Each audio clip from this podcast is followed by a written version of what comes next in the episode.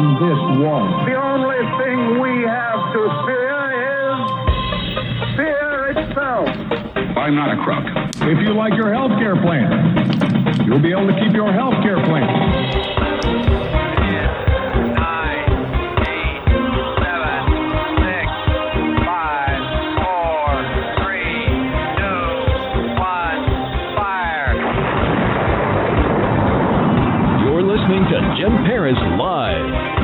For the latest news on money, politics, prophecy, and preparedness. And now your host, the editor in chief of ChristianMoney.com and the author of more than 30 books, Jim Paris. All right, hello everybody, and welcome to our guest segment. I want to set this up for you tonight. Our special guest in the guest segment is Karen Foster. The book is Justice for Bonnie: The Shocking True Crime Story of an Alaskan College Student's Murder and Her Mother's Relentless Crusade for the Truth. When police told Karen Foster that her 18-year-old daughter Bonnie Craig had died in a hiking accident, she knew the pieces of the investigation just didn't add up. Bonnie would have never ditched her classes at the University of Alaska to go hiking, and she didn't drive, so how would she have reached McHugh Creek, miles outside of Anchorage in the first place? Armed with little more than her own conviction, Karen set out to find the truth behind her daughter's death. Here is the chilling tale of a mother's unflagging fight to track down the monster who stole her daughter's life and the battle to ensure that he and others like him would no longer be able to evade justice. Karen Foster, thank you so much for being with us, ma'am. Thank you for having me. I really appreciate it. I, I have to start by telling you that uh, I wasn't sure how we ended up booking you on Mother's Day, and and when I realized that, I went to my producer and I was I said, "Hey, this is Mother's Day. What this maybe this isn't a good date." for this mother to be on Right. and and she had said well no no we worked out the date with you and all that and so I want to start out by just recognizing sort of the bittersweet irony of you being here on Mother's Day to talk about the death of your daughter. And uh, wow, just It- incredible timing. You know, it never occurred to me either when we set the date up, but um, I was up in Alaska last week, so um, it was perfect for me to do it this week. Well, thank you so much for being with us. And of course, our condolences on the loss of your daughter.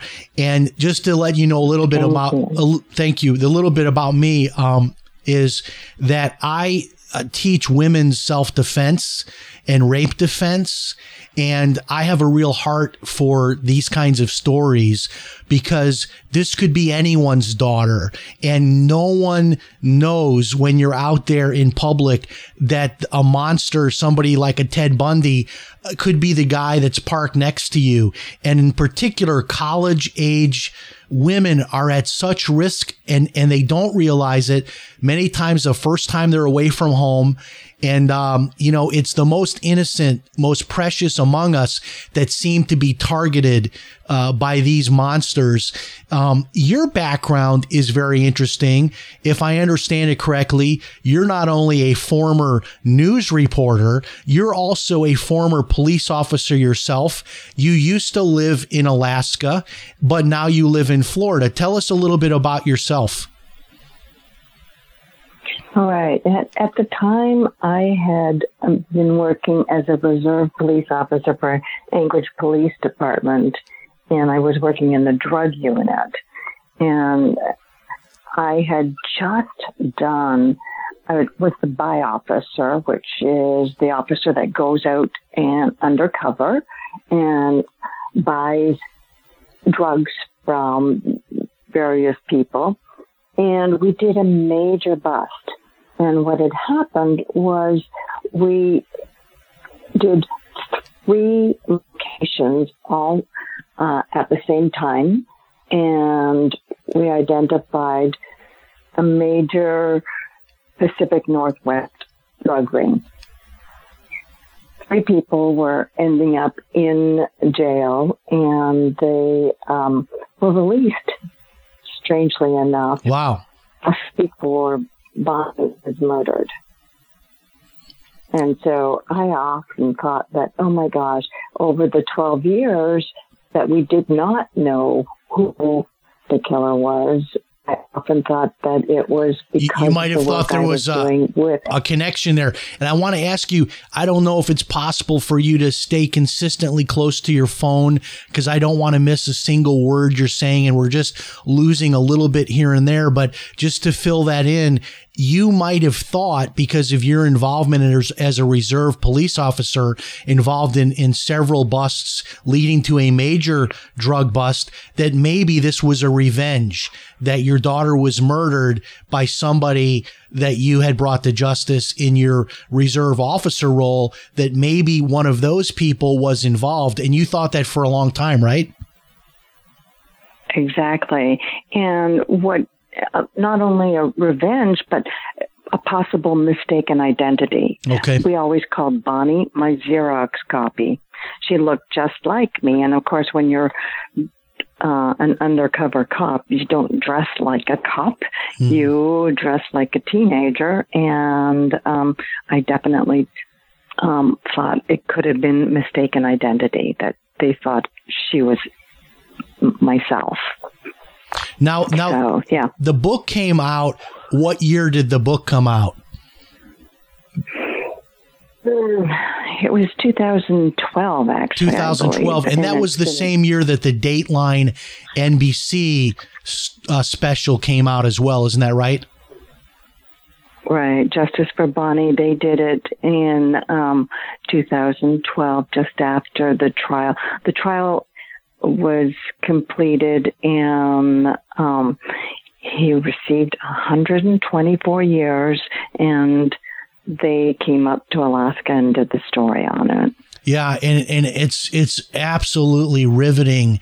Uh, the story I I I've I watched it originally when I asked my producer to book you, and then I watched it again today, and and man, you you you can't even look away for two seconds. It's just it's just so compelling the story, and I want to start by just kind of going back to uh, that day, and I'm not going to ask you to relive it, but I mean obviously you know, somebody knocks at your door, you, you hear the horrible news. And from that day, from that day that you heard that your daughter was deceased, it was years. I mean, how many years was it before there was any realistic suspect? You know, it was 12 years before they identified a suspect with DNA. Wow. Now, over the years, there was other suspects identified by DNA because DNA was just starting out then, and at first we only had 12 markers, and um, then it got to be a lot more sophisticated, and um, they finally identified this guy 12 years later, and it took five years for us to get him prosecuted. So, you know, if people are thinking that it's okay to d- just get DNA on conviction, it was 17 years Wow. to get him convicted. You know, if we had taken DNA on arrest of everybody that was arrested at that time, we would have known within weeks or months that he was the killer. And and isn't it true that uh, where your daughter was found was this remote um, hiking area, and th- the first thought was, well, she just had a hiking accident, like somehow without a car. She got to this remote place miles away from the college and was by herself and and fell and and died as a result of a hiking accident. That was at first what they believed and you stepped in and advocated and got them to take another look and that's when they started realizing that there was really more to this story is that right Yeah, what happened was I was actually in St. Marks, Florida on a sailboat when I was notified that my daughter died in a hiking accident. Mm. and the automatic response is total denial. And so I just kept firing off questions. I went to the uh, a payphone back then, and they had payphones, and called Alaska State Troopers and asked why they thought it was my daughter and who was she with? And they said, no one. How'd she get out there? They didn't know that. How did they identify her? Well, they she didn't have any ID on her, any keys on her.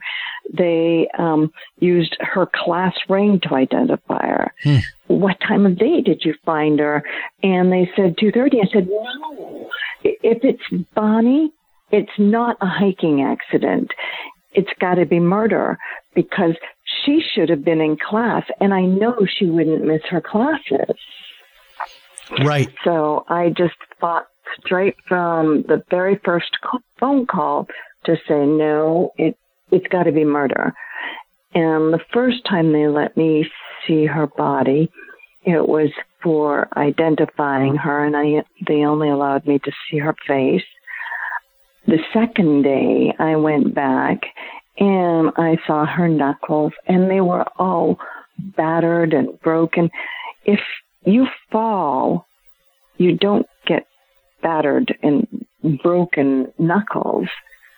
That's from punching. She had fought for her life, and you could tell that she she was a wrestler. She was the first wrestler in um, Service High School in Anchorage, Alaska.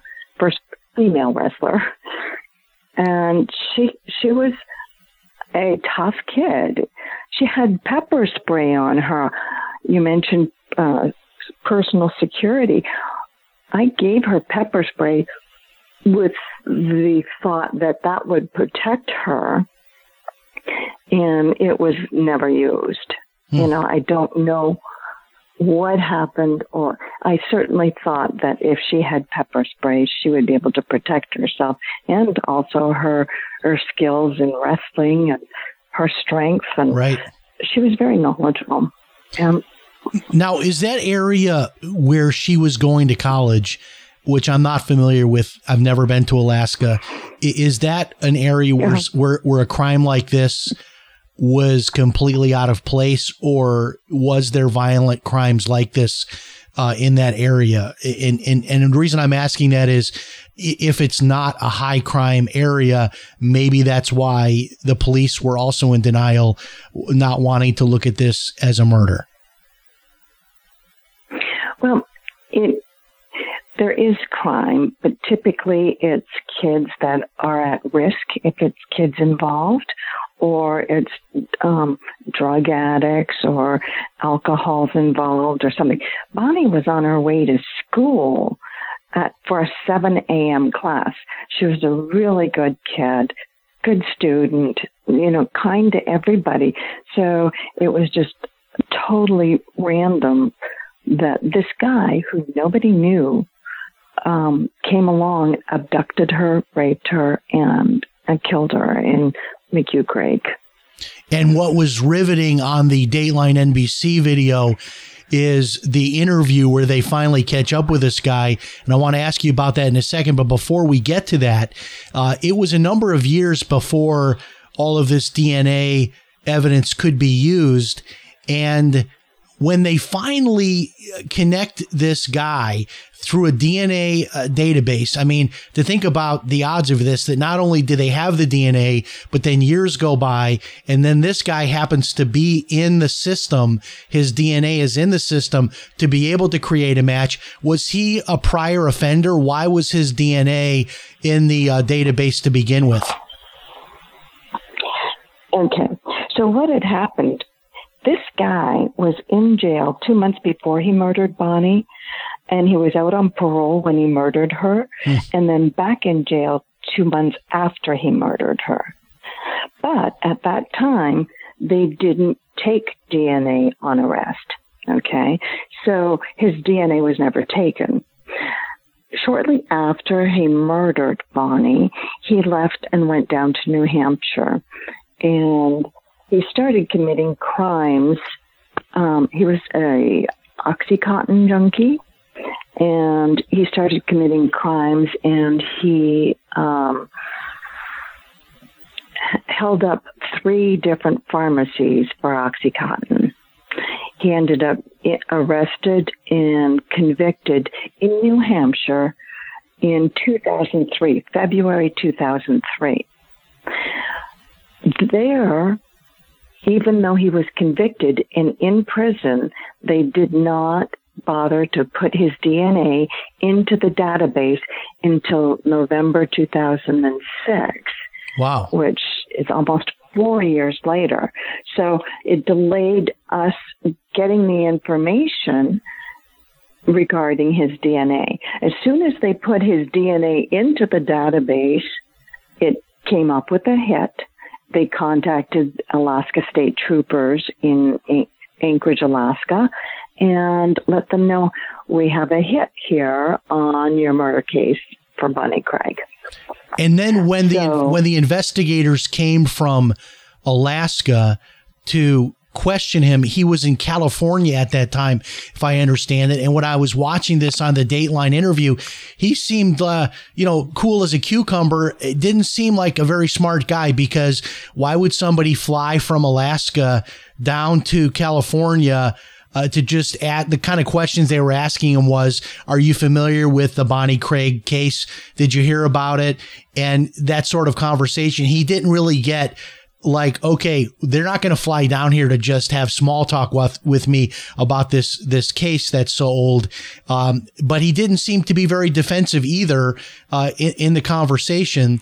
Um, what was your sense of, of this guy? Do you do you think he was just his mind was totally gone from drugs? Uh, one theory was that he was deluding himself that he had kind of blocked this event from his own mind because he seemed like somebody that was was almost uh, um, I don't know disarming in in his lack of of typical response to the questioning.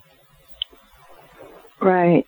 He uh, probably does have no recollection, and he has probably blocked it out of his mind totally. I, um, even to this day, he still says he's innocent. He never committed the crime. But what, you know, it was real skillful investigation when they uh, talked with him. And um, Alaska State Trooper Tim Hunyer when he was talking with him, basically set him up so that the, they would know that he couldn't argue in court that, oh no, I knew her and it was consensual sex. Because he totally denied it during that interview, never knew her, never heard of her. And so that was a defense for the prosecution. So he said, I never knew her. I've never heard of her. I'm not even really familiar with this case. But then his DNA shows up and he, it's then right. the defense tries to say, well, they had consensual sex. That's why his DNA uh, was was on her, and that that then obviously shows the jury that look, you've got this his first statements and then you have this later you know now that they've got dna we've got to come up with some kind of a story uh, to explain this your daughter was not that kind of a young lady number one number two had a boyfriend that she was very committed to, uh, a very, a very, you know, significant person in her life. And none of that added up. Nobody had ever seen your daughter with this guy. Uh, he was not some kind of a new boyfriend. In fact, wasn't he, um, at some point, wasn't he married or himself or, or something like that? He, he, he was married at the time and he had just had a baby girl. You know, the baby was probably about three months when he, he uh, raped and killed Bonnie. Wow, incredible. Yeah. Now, when they first started investigating yeah.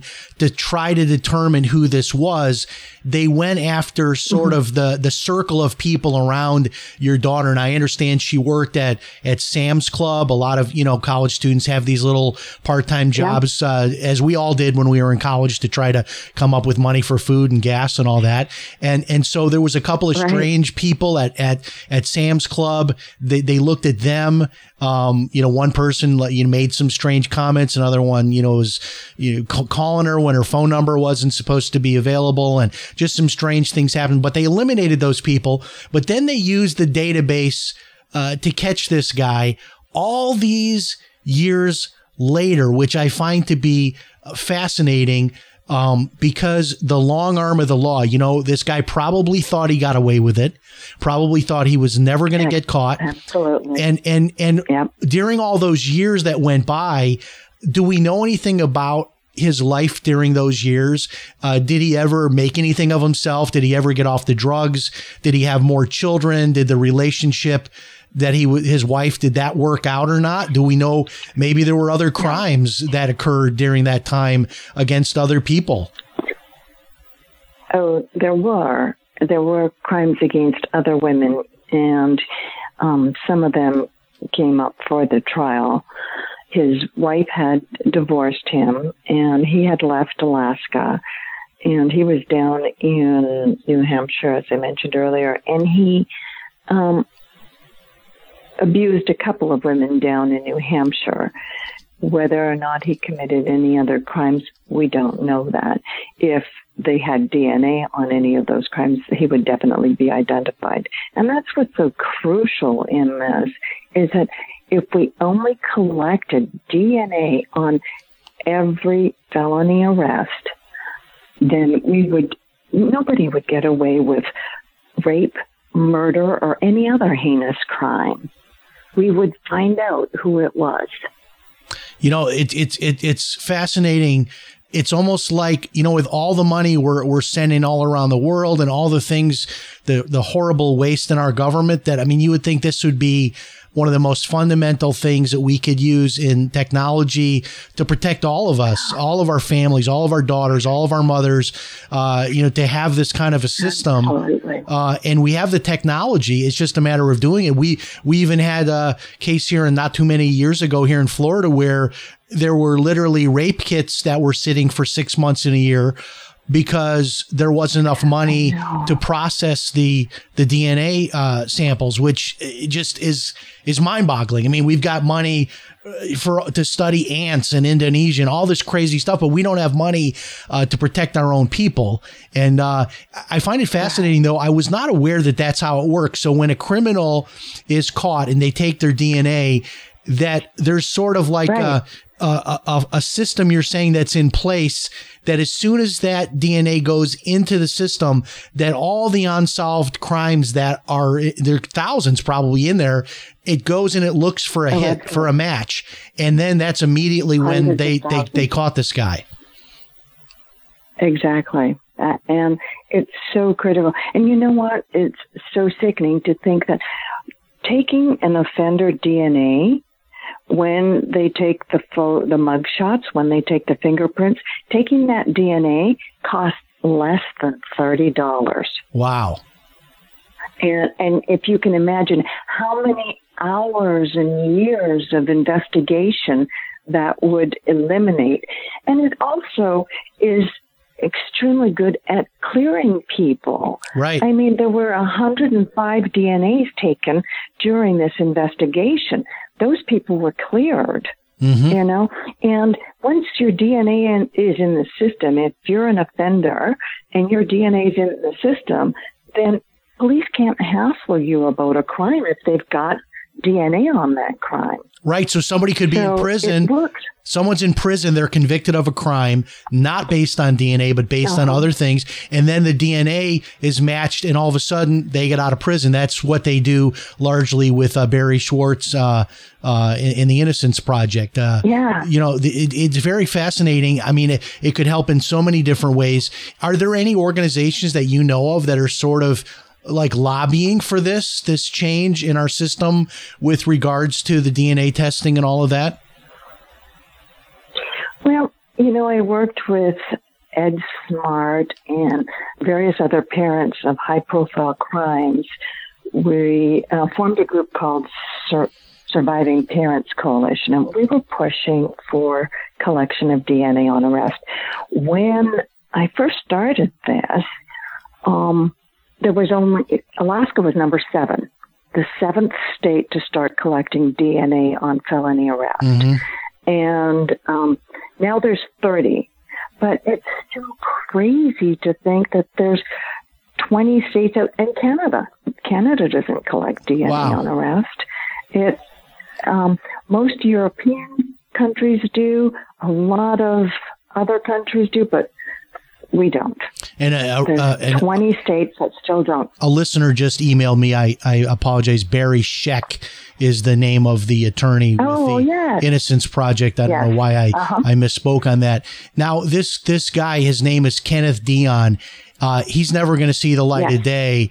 Uh, we pray to God. Uh, this murderer, but Right. but is is he up for any type of appeals or I mean, as crazy as it is, this Scott Peterson character is now up for an appeal, I guess, just of his death sentence. But uh, there's someone saying no, they're they're going to go for the whole ball of wax to try to get him uh, out of prison. Scott Peterson, uh, is this Kenneth Dion still working through the system to try to overturn this conviction?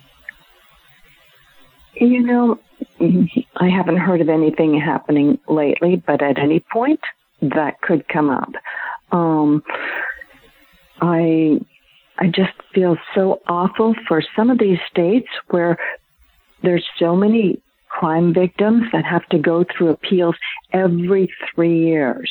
They have to go back and plead that they don't let the the perpetrator of the crime that they're victimized by to keep him in jail. I shouldn't just say him. There's her.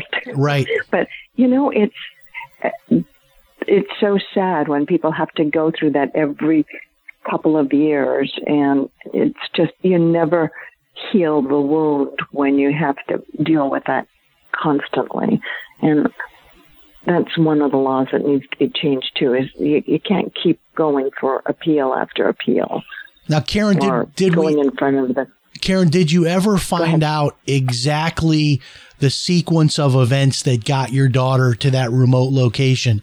Was there ever a closed circuit video or a witness that said, yep, he grabbed her between this point and this point with a gun or a knife or drugged her or whatever he did? Did you ever find out? Did he ever uh, give any information that that would have uh, helped or any witnesses to know exactly what happened leading up to the murder?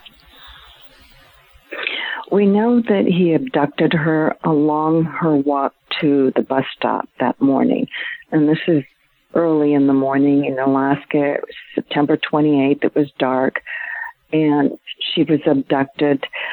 Um, you know, I often wonder how he could have got her in the car. And my thought was, you know, I, I did the same walk a week later and a, a moose came walking along and basically started to charge me. And I thought, well, that makes sense. It could have been, you know, a moose was coming out and charging. Um, y- yeah, you just have no idea how he could have got her in the car, but um, somehow and somewhere he raped her, and then he drove out to McHugh Creek, and the investigators believe that she had already been fighting with him and she was bleeding and she somehow escaped from him and started running along this path. And the investigators you know for 17 years I, I truly thought they didn't do a good investigation and that they um, missed everything and that they, you know, they were only looking at it as a hiking accident. Well, there was investigators there that were down on their knees and found one leaf with a drop of blood. And that drop of blood was Bonnie's. So the investigators know that she was injured before she went over the cliff. Okay. And it was a 33 foot drop into icy cold water into a, a, a fairly fast flowing stream. And what the prosecutor determined, along with the investigators, is that when she went over that cliff, Kenneth Dion went down and he had nunchucks. He was a martial artist. And he had nunchucks on him and he went down into the water and beat her uh, on her head with the nunchucks again and again and again until she no longer lived. Wow. Wow. And uh, Unbelievable. and, And, of course, throughout the trial, throughout the whole trial, I am learning this stuff uh, for the first time. and that drop of blood they found was the size of a pencil eraser. And that drop of blood Right. was so significant because it proved that she was bleeding before she went over the ledge. It was the most conclusive piece of evidence that proved that she was injured before that, which ruled out that this was uh, an accident. That was probably the greatest piece of evidence. Right. And uh, yeah, I saw the video on uh, Dateline and the police officers on their knees in the water, on their knees going through the the leaves like one at a time. I mean, painstakingly, not uh, Right. leaving anything uh, to be uncovered. Which you know you might expect that like. I don't know, in the investigation of a, of a murder in a really big city like maybe Los Angeles or something, or if it was a really important person or something. Uh, so you have to give them a lot of credit that they put so much into that. And this guy did not get away with it, and that ultimately uh, justice was served. But I have to ask you uh, today, you know, tell us about your life today. I know there's probably your life could be measured by before and after what happened to your daughter. Um, but have you been able Right. to move forward and to somehow find some good in terms of sharing the story uh, and being able to maybe help others by empowering them by maybe what you learned from having gone through this as a mother? Absolutely. Know, it's a bittersweet triumph. I know that because of Bonnie's murder, now 30 states collect DNA on arrest. That has prevented so many women from being raped, so many people from being murdered, and um, it will continue to solve so many crimes. Daily, you'll find out that there's crimes being solved because of DNA, even back 30 years Yeah. and it's just unbelievable. So it's it's getting justice not just for Bonnie, but for so many other people. It, it's to me, it's a very uh, telling legacy that because of her murder, people aren't having to deal with these murderers and rapists that get away with it. They will be caught and and hopefully caught before they commit another crime and another crime. And I think that a lot of times whenever anybody goes through something this horrific, your thoughts are you just want to find the person and get them in jail so that it's not going to happen to another mother's child. Right. You, You, you- got to and you, you just got to think what kind of a, a monster could treat another Yeah. human being like this no less someone as precious and innocent as your daughter just b- being in college and and all of that it it, it, it you know and this is why i think we're vulnerable many of us because we unless you've ever seen that evil yourself, it's hard to believe someone could be that evil and that horrible. And I think sometimes that's their opening is that we don't we don't recognize that these monsters are walking the street. Now, I want to make sure that people get a chance to get your book. I know that Justice for Bonnie is on Amazon, but do you also have separately a website or any other information you'd like to share? Well, it's justiceforbonnie.com. But yeah, definitely the book is on Amazon.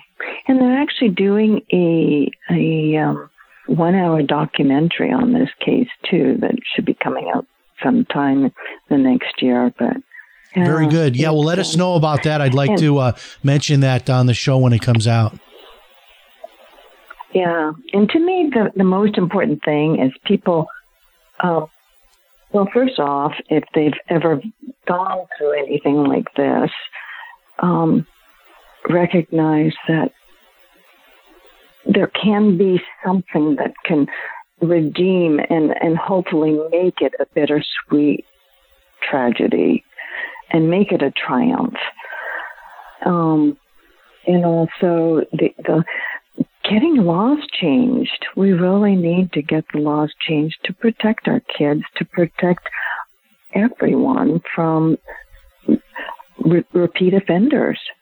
Absolutely. And that's what we're dealing with here. And and you've taken yeah. this tragedy and you're a survivor and uh, you have honored your daughter by by pursuing this in the in the criminal justice system by bringing justice for what happened to her and by protecting others from this monster but also by raising uh, this issue and that's what I I always say you know we don't have control of what's going to happen in our life but we do have control over what we can do about it and we can take a tragedy and we can use that tragedy uh, for good. And that's what you've done. And we thank you so much for being here tonight, Karen, especially on Mother's oh, Day. God bless you. Thank, thank you so much for having me. I appreciate it. And we'd love to have you back I, again. I, thank you very much. Wow. Whew. I'll tell you what, uh, if that doesn't uh, uh, cause you to lose your breath for a minute just thinking about that story. And uh, you know, it's a tough thing losing a child at any age. I don't know how people go through go through that, and I know people grieve differently. And uh, this woman is certainly a, a paragon of virtue, uh, a, a, woman of strength to be able to have taken this tragedy and to uh, uh stuck with the process of the investigation for all those years to get justice for her daughter, Bonnie Craig. And Karen Foster, we thank you so much for being with us on this Mother's Day edition. Thank you for watching tonight and listening. And uh, next week, we'll be back with Shawn Levy talking about the Chateau Marmont. That'll be a very interesting interview as we talk about one of Hollywood's oldest hotels. Thanks for watching and listening. Remember, if it's Sunday night, it's Jim Paris Live. We'll talk to you next time. So long, everybody.